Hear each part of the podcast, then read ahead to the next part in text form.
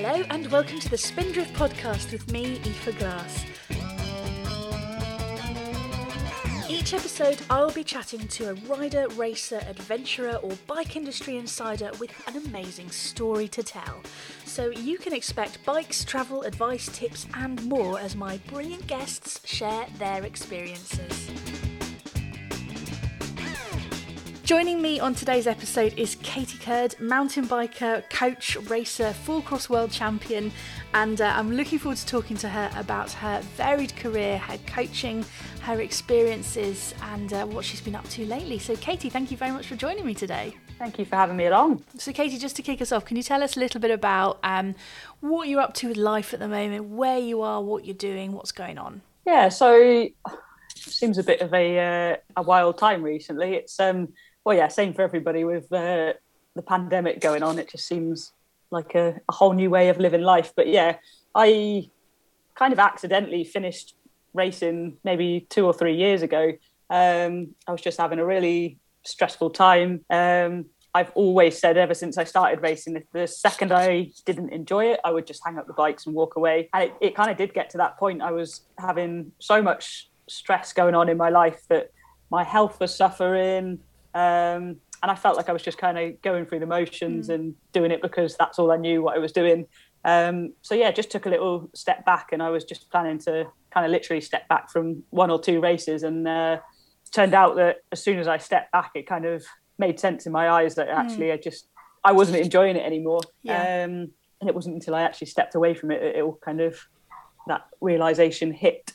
So yeah, and then of course, COVID hit and it had like a year off the races, and then yeah, it just made me realise that actually I don't have it in me anymore to push myself to those kind of limits that you need to, and you've got to be in it to win it, otherwise there's not, well, I say there's not much point in doing it, but it's to be racing those World Cups you've just got to be wanting to win them, to put everything on the line to take those risks. So yeah, just taken a step back and actually focused on my coaching business. So we run a mountain bike coaching business in the Forest of Dean, which is, yeah, it's just kicked off and gone absolutely crazy, especially with the cycling industry, like absolutely booming over lockdown. And yeah, so we've gone pretty nuts with that, and yeah, just enjoying riding a lot more. And I'm still training and still wanting to do a little bit of racing here and there, but yeah, nothing ever as serious as what I was previously doing. So we're going to talk a lot today about your racing, of course, how you got into it, what it's like, because, you know, as you mentioned, it's stressful and you know, it's dangerous as well as exciting and enjoyable. So, you know, the highs and lows of that. We'll talk a little bit about coaching as well. And if you're also happy to talk about it, one of the things that I'd quite like to discuss with you is head injuries and concussion, because I know that that's something that you've got personal experience with, and it's very topical, and it's something that I think is important, you know, that more people are aware of. But I guess let's go back in time to little Katie Curd.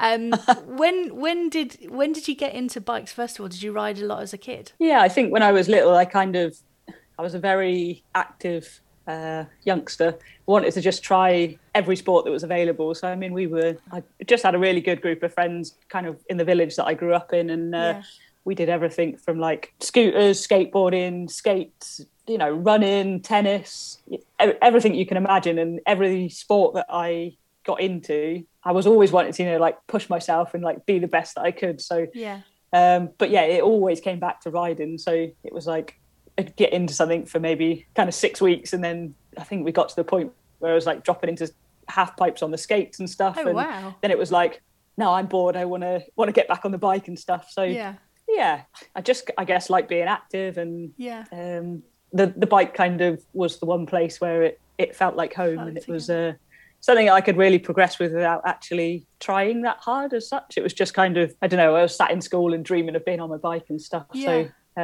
yeah, and I think when you're a kid, you just play on a bike. You just, I don't know, like you see the kids around here now, they kind of do big wheelies and big skids and stuff, and, you know, people kind of frown upon it, like in the car parks and stuff. But actually, that's where you gain quite a lot of your skills, just messing about and playing about. So, yeah, I think that was where it all kind of kicked off for me, just having a really good group of friends, and just, you know, every second of every day we were out on the bikes where we could, and, you know, just without even thinking about it, progressing and who could pull the biggest skid, who could pull the biggest wheelie, and then building little jumps and getting bigger and bigger. So things started to kind of barrel roll and progress from there. Do you think that you sort of trying all those different sports helped your riding? I was quite a cautious, bookish kid, and I didn't really do anything. I was too worried about falling over and grazing my knees. I've gotten over that now a bit. But do you think that sort of like, I mean, because dropping into a half pipe, they're not small. That's not like... No, I don't think I would do it now, for sure. I look at them and I'm scared. Yeah, I don't think, like, looking back, I've never really thought about it, but I don't think I really had that much fear as a kid. Yeah. You know, it was almost like, well, I fell off more times than I can count as a kid and had some big old crashes and, you know, like knocking myself out. And but it never really, it just didn't occur to me that was a dangerous thing to do. It was just like, okay, well, I messed up there. What have I got to do to make it right? So, yeah, I guess it didn't even cross my mind when I was a kid that it might like fall off and break something. I definitely, now that I'm older, those kind of things definitely are there, like that fear is in the back of my head, you know, like what if I don't think it even crossed my mind when I was younger. So I think trying all these different sports definitely I've never thought about it, but definitely did take a role in progressing in the riding as well. And then what was it about the riding? You say you kept coming back to that, so you know, can you articulate like what it was that the riding had that skateboarding didn't have, or that skating didn't have, or that running didn't have? Honestly, no. I think it was I just really enjoyed it. Yeah, It was amazing fun. You could do it absolutely anywhere. It was like, I mean, all I had when I was younger was like, it wasn't a mountain bike at all. It was just like, you know, went to the local bike shop and paid like 110 quid for the best bike that I could afford. And it was, you know, it was a full suspension bike, and it was, it's the best thing. But yeah, it was just fun, and it was, we wouldn't think twice about, you know, riding 10 miles down the road to our local kind of dirt jump spot. So it was just, it was, I think, part of the fact of being able to get on the bike and ride somewhere, because obviously couldn't drive at that point. So it felt like we could actually go somewhere and do something without relying on our parents to take us somewhere. Yeah. But also, just the thrill of riding. We had like a little local woods literally like 2 minutes up the road from us, and it was just... Yeah, sometimes we'd literally just ride up to the woods and maybe just go and make a bonfire in the woods or something. So it was just like an escape, being outside and then 10 minutes later we jump on the bikes and do a jump, do a skid, and then come back and sit at the bonfire or something. So it was it was just a nice chilled kind of good group of friends to grow up with. And like, were you aware of like sort of mountain biking culture when you were little? Because my partner was got into bikes when he was like 13. He has told me about the fact that he remembers like reading magazines and like saving up and getting videos and then like watching segments and then trying to build North Shore, probably the world's sketchiest North Shore, in his local woods and getting chased by the rangers and stuff like that. You know, so that was kind of what inspired him to sort of get more into it. Did you have something similar, or was it purely driven by like your own like interest and passion? I think it was more like the passion more than anything. Yeah. I think the one thing that did play a big role for me was Mountain Bike UK magazine. Yes. So it sounds really silly, but I used to get it as a kid. And actually, I lived near Bath where they actually published the magazine. And the people that used to kind of work in the magazine then came and shot in our local woods quite often. Oh, wow. So, of course, when I was 14, 15, 16, young girl kind of riding, I would bump into them quite a lot. And of course, then I would read the magazines and see what they were shooting and stuff. And they did help us out, and they played a massive role in my career, basically. So Doddy, the guy Andrew Dodd, who's gone into work in GMBN now, I think. Yeah. He kind of helped us out quite a bit when I was younger. And, you know, he'd started off bringing like a pair of sunglasses up to the woods every time he would come up there, and if I was there, he'd be like, you know, hand off these sunglasses and say, look, here's this, and that gave me a lot of motivation anyway. Yeah. And then he would bring up a helmet, because I was one of those idiots that never used to ride with a helmet, and said, look, here you go, it's a full face helmet. So then I never took this full face helmet off my head, and yeah, the next time he came up, he actually gave me a bike, which was insane. So yeah, it was a massive full suspension Norco, and I was like, no way. So I thought I'd have it just for the time that he was up there shooting, and no, he said you can keep it for the year and yeah, see how you get on with it. Yeah, they played a huge role in me getting into stuff, and they kind of kicked off, I guess, my racing career as well, because they said, why don't you come up to Scotland? There's a race going on up there. Don't want you to participate, but look, at least come up and kind of see. And they had like a competition going on up there. Mm-hmm. I had no idea what I was doing when I was racing. Like I didn't even know races existed. So it was just, for me, it was just like, wow, I didn't even know the difference between a mountain bike and God knows what else. So I got my dad to drive me all the way up to Scotland into Inner Leithen, and of course didn't really know what racing was, but bumped into some of the people that I actually saw in the magazine. So Tracy Moseley was one of them, and it was the first time I met her, and like Rob Warner, and I kind of bumped into a couple of those people, and they actually, Rob Warner saw me ride there and then, and got on the phone to Giant, and at the end of the day offered me a sponsorship deal with Giant. Oh. So yeah, it was it's kind of right place, right time, and I wouldn't have been up there if it wasn't because of Doddy and because of MBUK. So it's I didn't have a dream that I wanted to be a racer or anything like that. It all kind of just barrel rolled and right place, right time. That's, I guess, an amazing story. I didn't know that, Katie. That's so cool.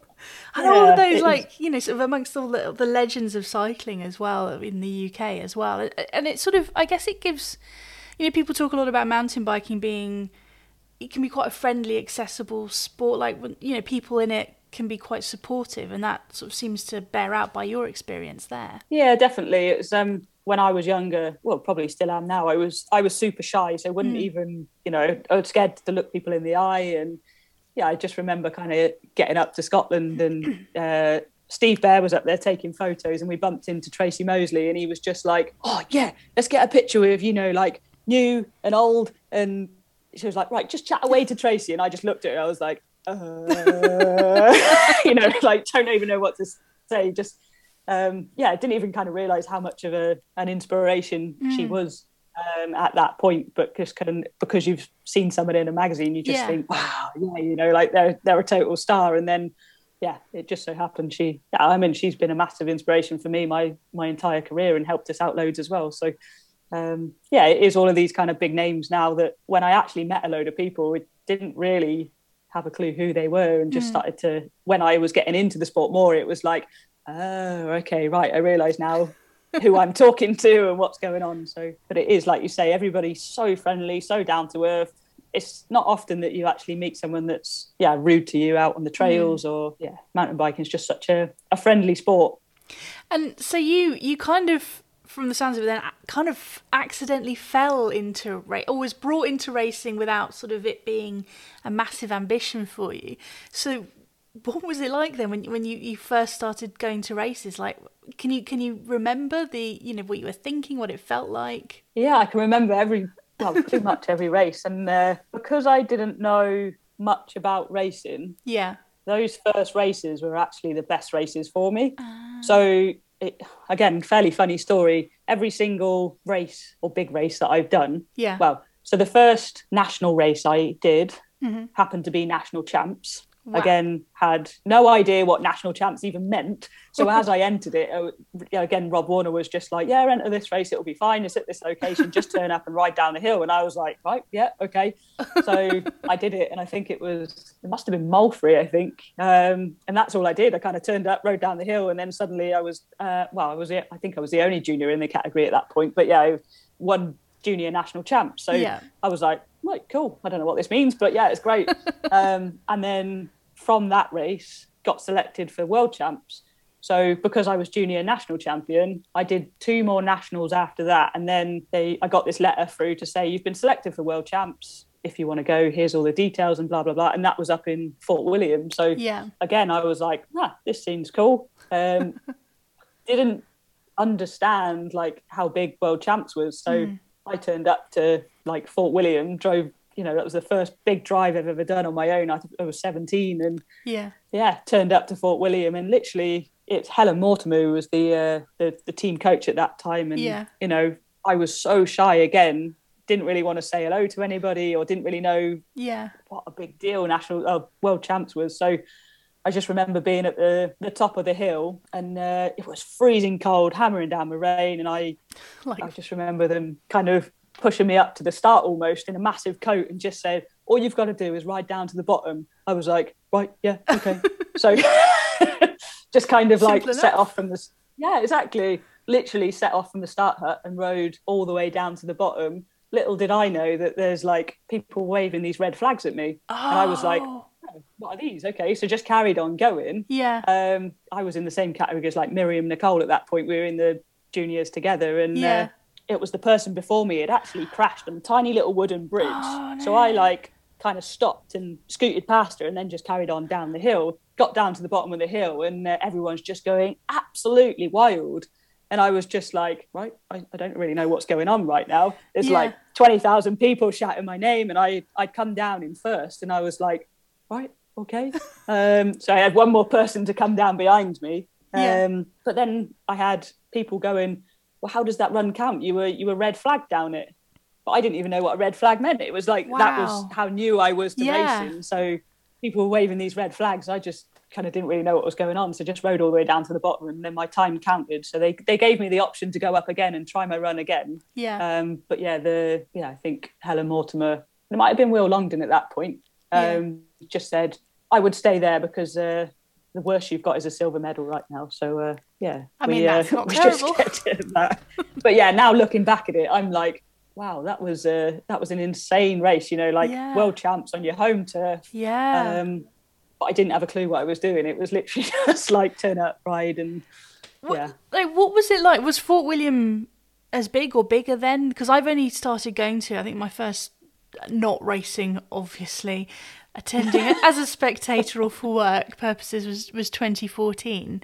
And like the first time I went, like, because I'd not really been to a big sporting event, I was like, oh my god, this is amazing. I mean, I was lucky because it was sunny as well, but there are loads of people, and then there's the pits, huge pits area, like you can wander around. There's all these pro racers like just there, very serious faces, getting like ready to go, which is totally fair enough. I was like, this is incredible. Did you feel at all like intimidated, or like, what did it feel like going for the first time? Or were you like, yeah, it's totally fine, it's all good?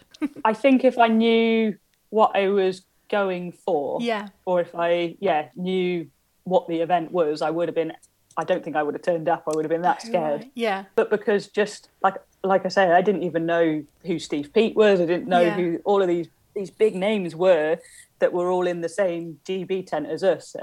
So to me, it was just like, these great big lorries. It's a pretty big event. I can tell that. I was shy just saying hello to God knows who next to me. It didn't matter who they were. So actually, the more I've got older and the more I kind of heading into World Cups and having that experience, actually the scarier it's got. So looking back at that event, I was the most chilled I think I've ever been, even though I was scared just because I was shy. I wasn't scared because of the event, just because I didn't know what I was doing or how big it was. So I guess you're just thinking about like the normal interactions and then getting down the hill, rather than the gravitas and magnitude of what was going on, which would scare the poo out of me if I was in that position. And I think if you've got like a massive goal, like if you wanted to win world champs, or you've got that aim and ambition, I literally had nothing, because I didn't even want to be a racer. It was never in my never in my mind. So it was just the fact that,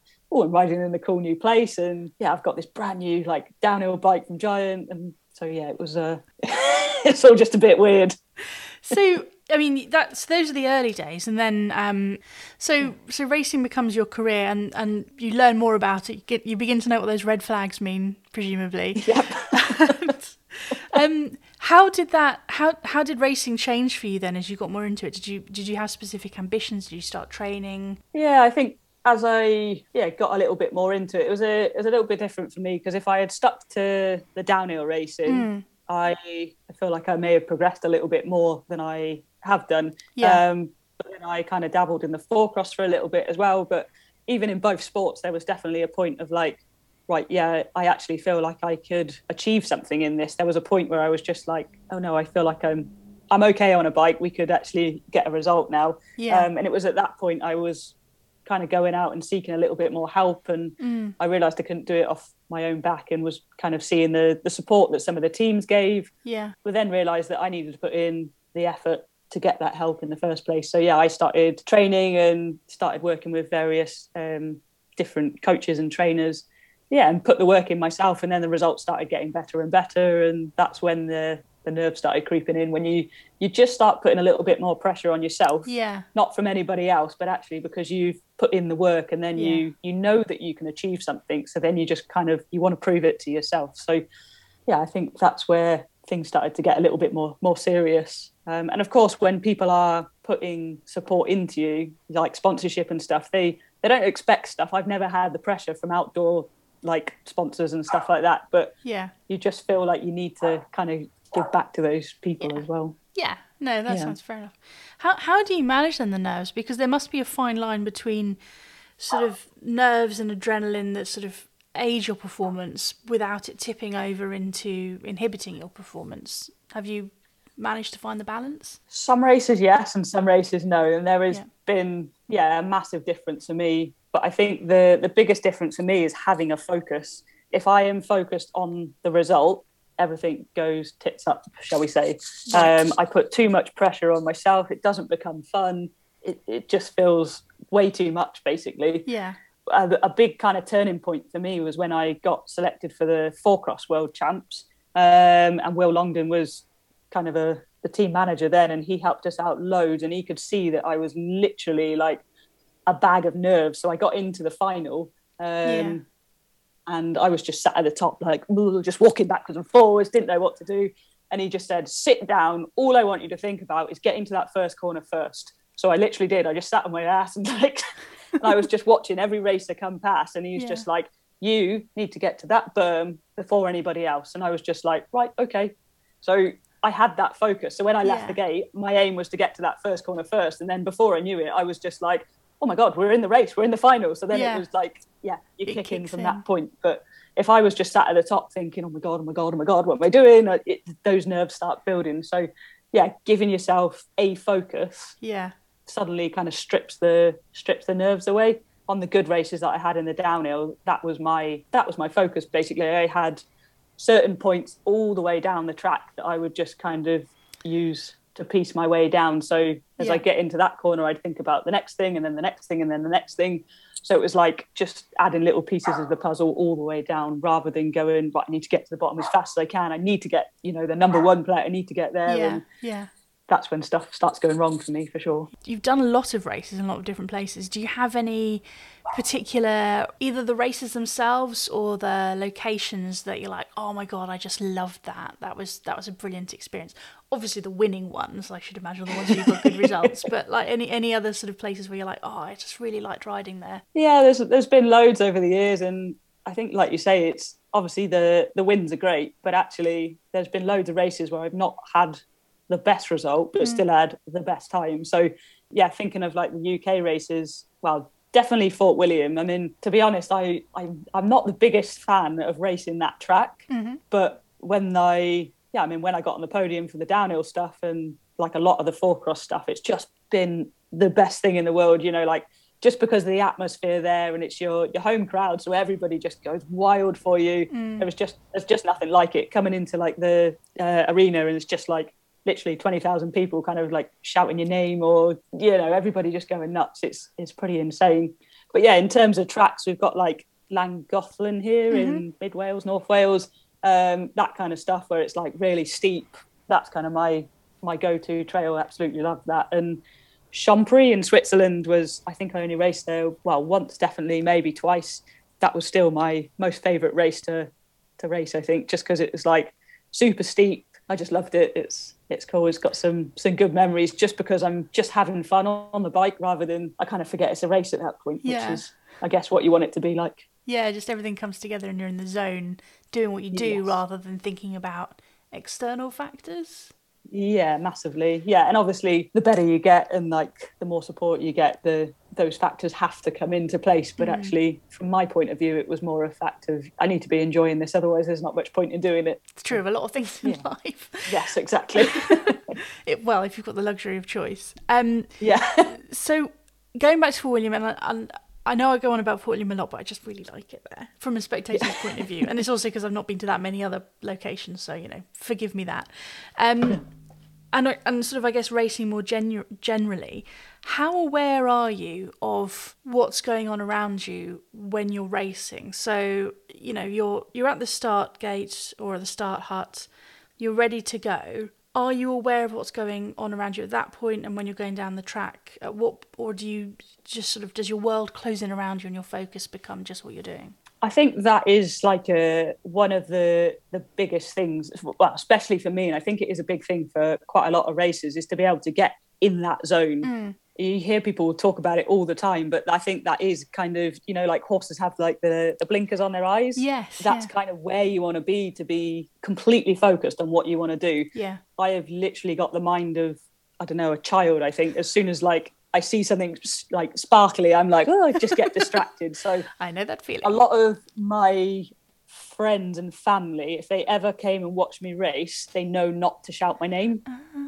Because if I hear somebody whilst I'm riding that I know the voice of, I'll be like, oh, who's that? I wonder. And then, of course, a few metres have passed on the track and you're just not focused. So if it is somebody shouting my name that I don't know, I can completely stay focused on what I'm doing. But if it was like my mum, my dad, my partner or anybody, even like my friends, then literally I would ride past them and it would be complete silence. And then I would go past and then they would start cheering me on and stuff like that. So I had a really good coach, Adrian Stokes, who I was working with for the last kind of part of my racing career. Mm-hmm. And he's really creative. And we used to do loads of like training in the gym. And he actually, he didn't tell me, but he just came and put he put headphones on me. And I was balancing on a ball. And he was kind of chucking a heavy ball back and forth. Yeah. And he just said, listen to the music and just try and stay focused. And we'd just play a little bit of music. And then in the background, he had actually got my mum, my dad, my dogs to just record, like, come on, Katie. So that was really good, kind of training with that noise to just try and block that out. So then when you actually get to the races, it becomes a little bit more normal, which was, it was really cool. And it was because he didn't tell me it was happening. It was like, ooh, what was that? But he had gone absolutely like, over the top with, well, not over the top, but done everything he could, just completely random people. Like that we wouldn't even think about, like my chiropractor and stuff. They were getting them to like shout my name and just, he must have had like 20, 30 people just in this recording, which was, it was really cool. So that helped me a lot. Sure, to stay focused. That's such a good idea, like, because I hadn't really thought about that fact. Like I guess I was aware of like people would be shouting, but of course shouting your name, and I think everybody has a kind of almost automatic physical response to hearing your name. You're so used to responding to that it must be so hard to like not, you know, like you almost don't even think about it, it's automatic. Oh man, but although I'd love to have been in on those recording sessions, like, excuse me, I know that you do your Katie's chiropractor. Could I just ask you to yell, go on Katie, down the phone? That would be really helpful. That was when my dad came on and he just went absolutely nuts. And I was like, oh, Dad, I was like, oh God, like, he must have just... Have you kept the recordings? You should use them for motivational purposes. That would be brilliant. Just when you need to G yourself up, you could just play that and it's all your favourite people going, come on, Katie. I'll have to ask Adrian for it. I think you should do that. I totally think you should do that. I think it'd be really good for like getting ready for stuff. Like, I'm amazing. I can do this. Like for me personally, because I'm not a racer, I've tried minimally. It was a total disaster. It seems to me hard to think about how you would enjoy riding in that context. How do you enjoy riding in that context? Is it that sort of the feeling of speed? Is it when it comes together? Is it just the fact that you're riding different tracks? I think it's a little bit of everything, and I think you've either got that competitive like nature in you or you haven't. And ever since I'm little, it's like, I used to enter running races and remember my grandma taking me along and just saying to my grandma, I'm going to win this race. And she's like, well, you know, just enjoy it. Do the best you can. You're racing against people that are 5 years older than you. And I just turned around and was like, no, Grandma, I'm going to win this race. And she keeps reminding me about that. It's kind of the same when I get to riding as well. It's my best races were when I got to the bottom of the trail and really felt like I did everything I possibly could. And then I would feel like I've had an amazing day or an amazing ride. If I got to the bottom of the trail and felt like I had actually held back, then even if I was first place, I'd be like pretty annoyed because I just feel like I didn't push myself as hard as I possibly could. And I think that's what makes me enjoy riding, is like session in the corner maybe 10 times. And on the 10th run, it's like, yes, that was it. It all came together and it felt good. If I feel like I'm kind of bimbling down the hill, it's just like, yes, it's good. It's all right, but it's not that level of fun. Yeah. So it's basically just trying to push myself as hard as I can, and that's what the enjoyment comes from, I think. So the satisfaction is knowing that you've put it all together and you've done everything that you can do, you've nailed it, and you've got that perfect run, and you know you've done your best. Yeah, definitely. And I listened to a couple of podcasts actually, and with Laurie Greenland lately, and you hear him say quite a bit, like, you know, there's not many people out there that will understand how much stuff needs to come together for that extra tenth of a second on the day. You know, like those boys are talking about tenths of a second between, you know, it could be 1 second between 10 places and stuff like that. So everything has to be absolutely bang on, and there can't be any doubt in your mind when you're on that trail. So it's not just a case of how fast can I hit that turn, and I've got to be on the right line. You've got to make sure that your bike's in the right condition and you've got everything in place before those results come together. So yeah, I think the more steps up the ladder you take, the more things you need in place for everything to get that result. Because I was talking to Michaela Parton on the podcast a few episodes back, and she was saying, like, the first time that she went to a World Cup, you know, as a privateer, and she had no idea what she was doing, because she'd never been to, I mean, she knew how to ride a bike obviously, but you know, no one tells you, oh, you've got to go sign in here and you've got to do X, Y and Z, and like she had nowhere to stow her bag, and she was operating out the back of a car, and it seems like a far cry away from, you know, if you turn up as a spectator, you assume that all the racers have like a full team of staff, like, in them drinks and like, you know, kind of doing all of that, and that's not always the case. What was it like for you, and did it change as you went through your career? So when I first got into racing, like World Champs was the one up in Fort William, because we were actually staying with the GB team. We stayed with I was in a caravan, or whatever they're called, like the static caravans with Rachel Atherton, Helen Gaskell, I think that was us actually. But yeah, I was absolutely like amazed that their manager Dan had come in the room and actually, like, I don't know, Rachel will probably kill me for saying this, but actually like woke Rachel up and said, right, your breakfast is on the table, your kit's on the side, you've got to be leaving at this time. And there was me, like 17, I was just like, whoa, that's amazing, you know, like you've actually got that kind of level of support. And there was me just like getting my Wheatie Bix out of the cereal packet or whatever. And it's incredible. When I was like racing four-cross, I had that level of support, you know, had a mechanic there, had team manager, had a coach, everything there in place to, then I could literally just fly out to the race, get on my bike, everything would be sorted, everything would be in place. You just didn't have to think about anything. Yeah.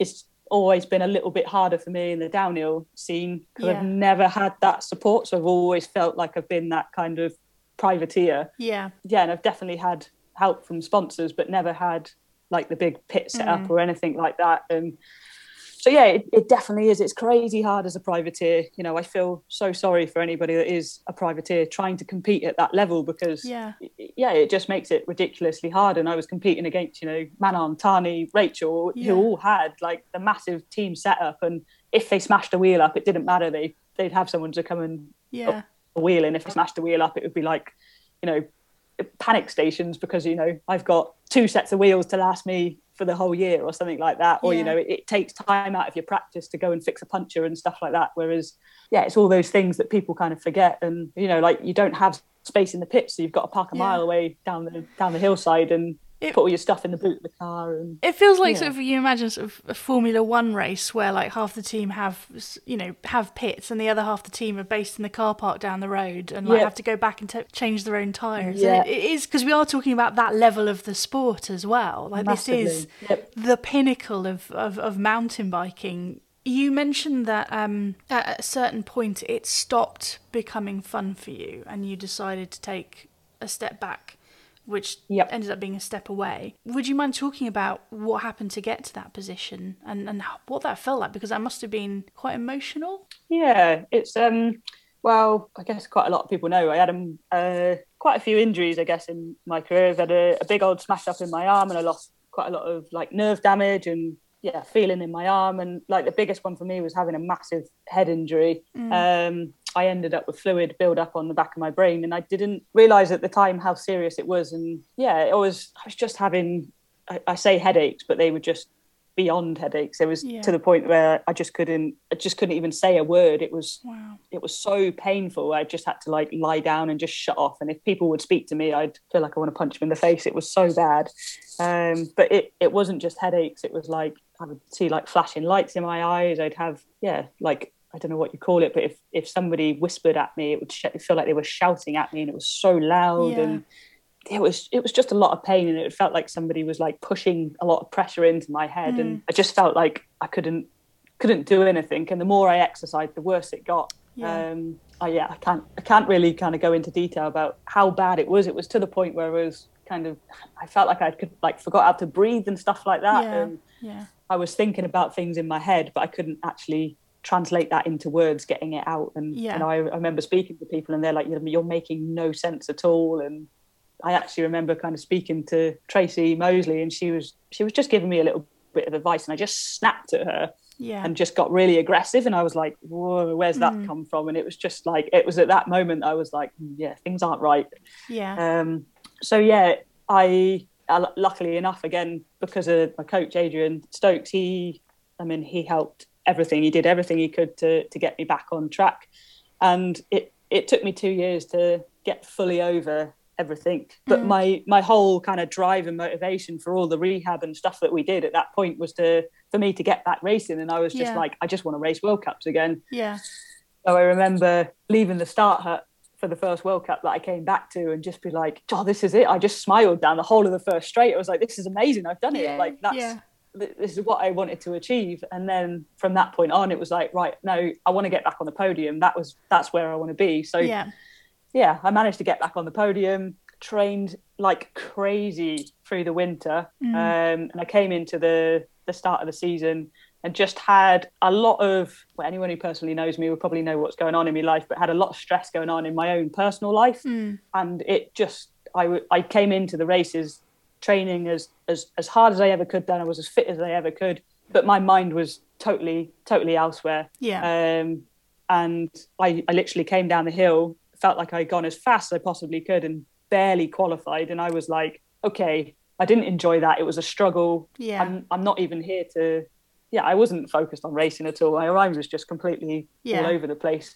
And then I went into the next World Cup, and again, the same happened. I was like, I literally barely qualified, and I can't go through the year like this. And that was the point I kind of took a step back. But yeah, I had to go to the next race. So I went to the next race, but it was at that point, it was at Fort William, keeps coming back. I was riding down Fort William, and something just clicked in my head, and I pulled over to the side of the trail and just burst into tears. And I just didn't want to be there. I was like, something just clicked, a little kind of switch went in my head. It was just like, I don't know why I'm here. I don't know why I'm doing it anymore. I feel like I'm rattling my way down this hillside, putting my life at risk. And then it suddenly thought, if I hit my head again, do I really want to go through all the stuff that I've just been through? Yeah, I managed to get my head in the right frame of mind to get my head racing again. Set off the start hill, had an amazing split time, and then just had a big old crash into one of the corners. And it was just at that point I was like, nah, that is it, I'm done. I can't do any more racing. And I think once that kind of switch has gone in your head, it's hard to get it back. And I would just thought, I'll take a couple of races out and get my focus back on track. But yeah, as soon as I stepped away, it just kind of opened my eyes of like, racing isn't the most important thing to me at all anymore. It's I wasn't enjoying it, and like I say, I was kind of just going through the motions because that's all I knew. I kind of took a step back and started doing other things, like stuff that I've never done before, like going to the beach on a hot day, or going out and seeing your friends, or riding your bike for fun.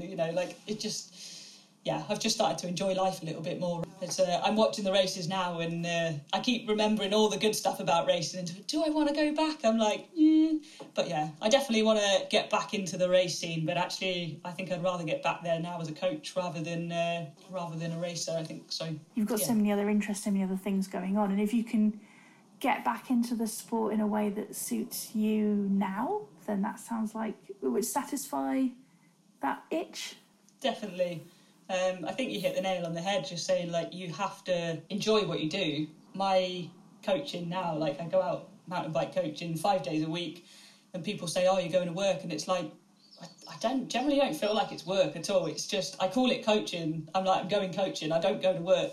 Because it doesn't feel like a job. I absolutely love it. And I think when you can get out of bed and say you 100% love what you do, then you're in the right job, or you're doing the right thing. And I generally do, even in the winter when it's, you know, cold, wet and miserable, it's still the same. You're still helping someone to kind of achieve what you're doing. And it's a massive passion of mine is riding. So to see other people love doing that, it's really cool. So yeah, I mean, I haven't done many jobs, but I don't think I'd be able to stick out an office job. I just think I'd be absolutely miserable. So people always say to me, oh, you're so lucky, or, you know, like, yeah, you're lucky to live where you do and stuff. It's not luck at all. We've made massive choices and sacrifices, and, you know, we've been in, you know, it's not a massive money maker being in the industry like this. It's it's the lifestyle, and it's just fun. It was a good lifestyle.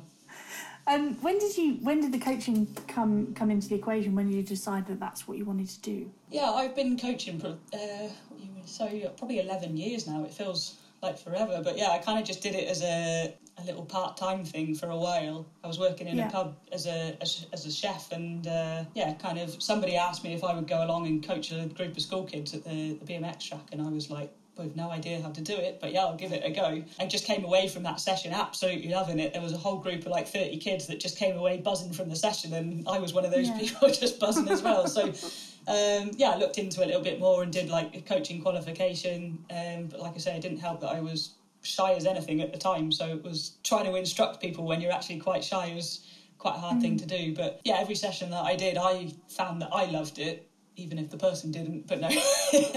It was, I'm sure they did. Yeah.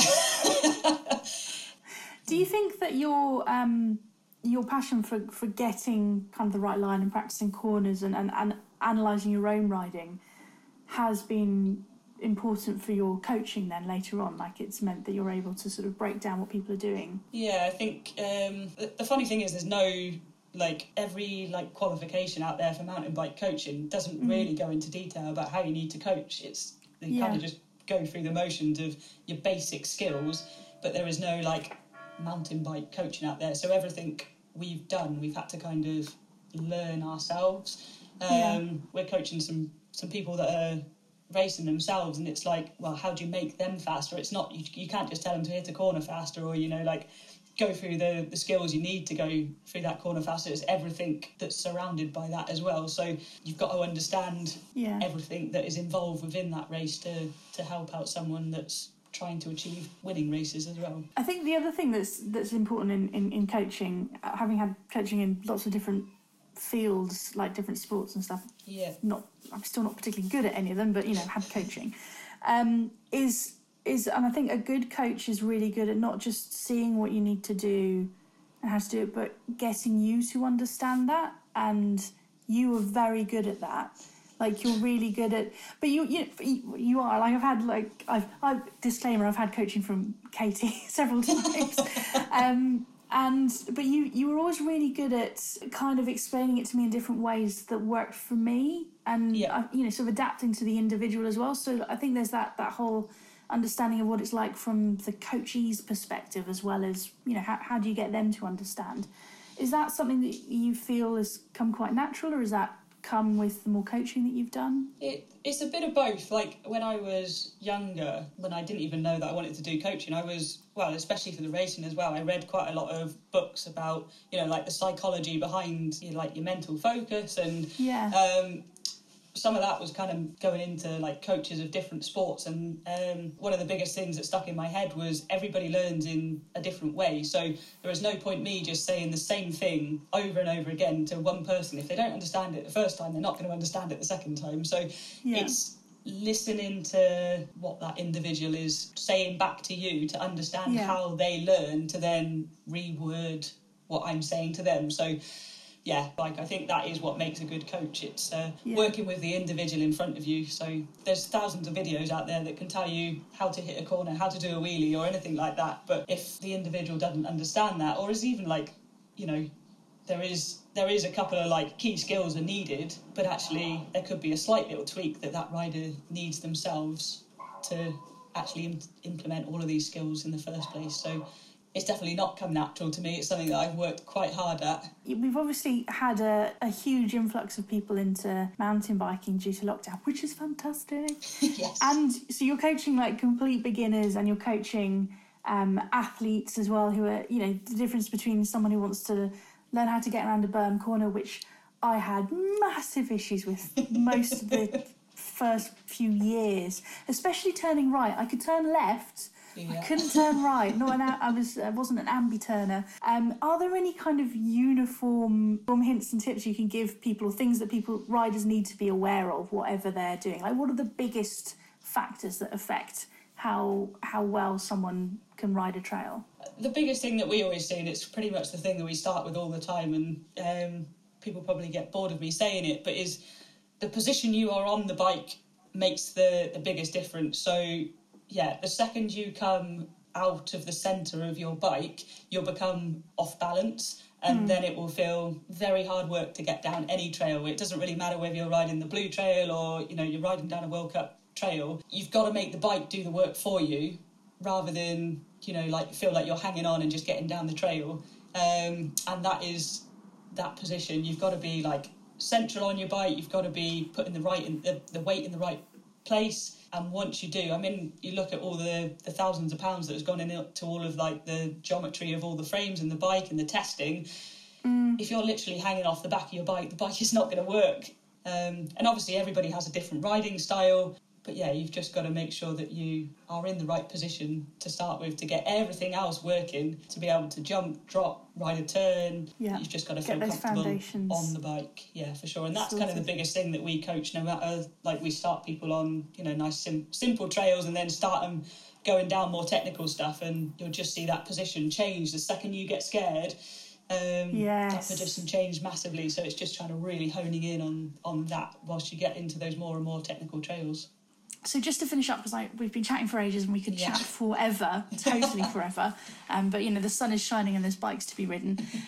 What are your plans and goals going forward? What do you want to be doing? That is a good question. Something I've actually been, rattling my brains about. Yeah, I guess the immediate future is just carry on what I'm doing. I'm just really enjoying kind of living my life right now. So loving riding, absolutely loving coaching, and yeah, just enjoying my life. Future plans are to try and get a little bit more involved in coaching, but bringing up a lot more kind of youngsters through the ranks and into racing. So yeah, because racing's been such a massive part of my life. Yeah, I want to be at the races, but I want to be helping out grassroots level riders all the way to World Cup riders, and hopefully stepping onto the World Cup scene again, but hopefully to help the riders in a different way, rather than being in the tape, I'll be outside of the tape. So I've just been, you know, like coaching a little bit with Evie Richards, the racing World Cup, like cross country, and absolutely doing amazing. And I mean, when she came to me for coaching, yeah, I was like, oh my God, here we go. Like, what do I coach Evie? She's already winning World Cups. But yeah, it's been amazing fun, and actually watching the progress in her over the winter, and then yeah, watching her at the races is like, yes, no, this is amazing. So yeah, it is cool to be on the other side of the tape. Katie, that's all we've got time for today. Thank you so much. It's been an amazing chat. Hopefully we can have another catch-up again in the future. But I've really enjoyed talking to you. There's so much more we could have talked about, so we'll definitely have to have another chat at some point.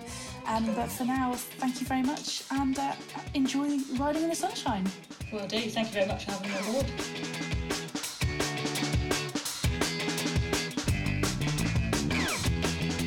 Thank you for listening to the Spindrift Podcast, and don't forget to subscribe, because I have some incredible guests coming up.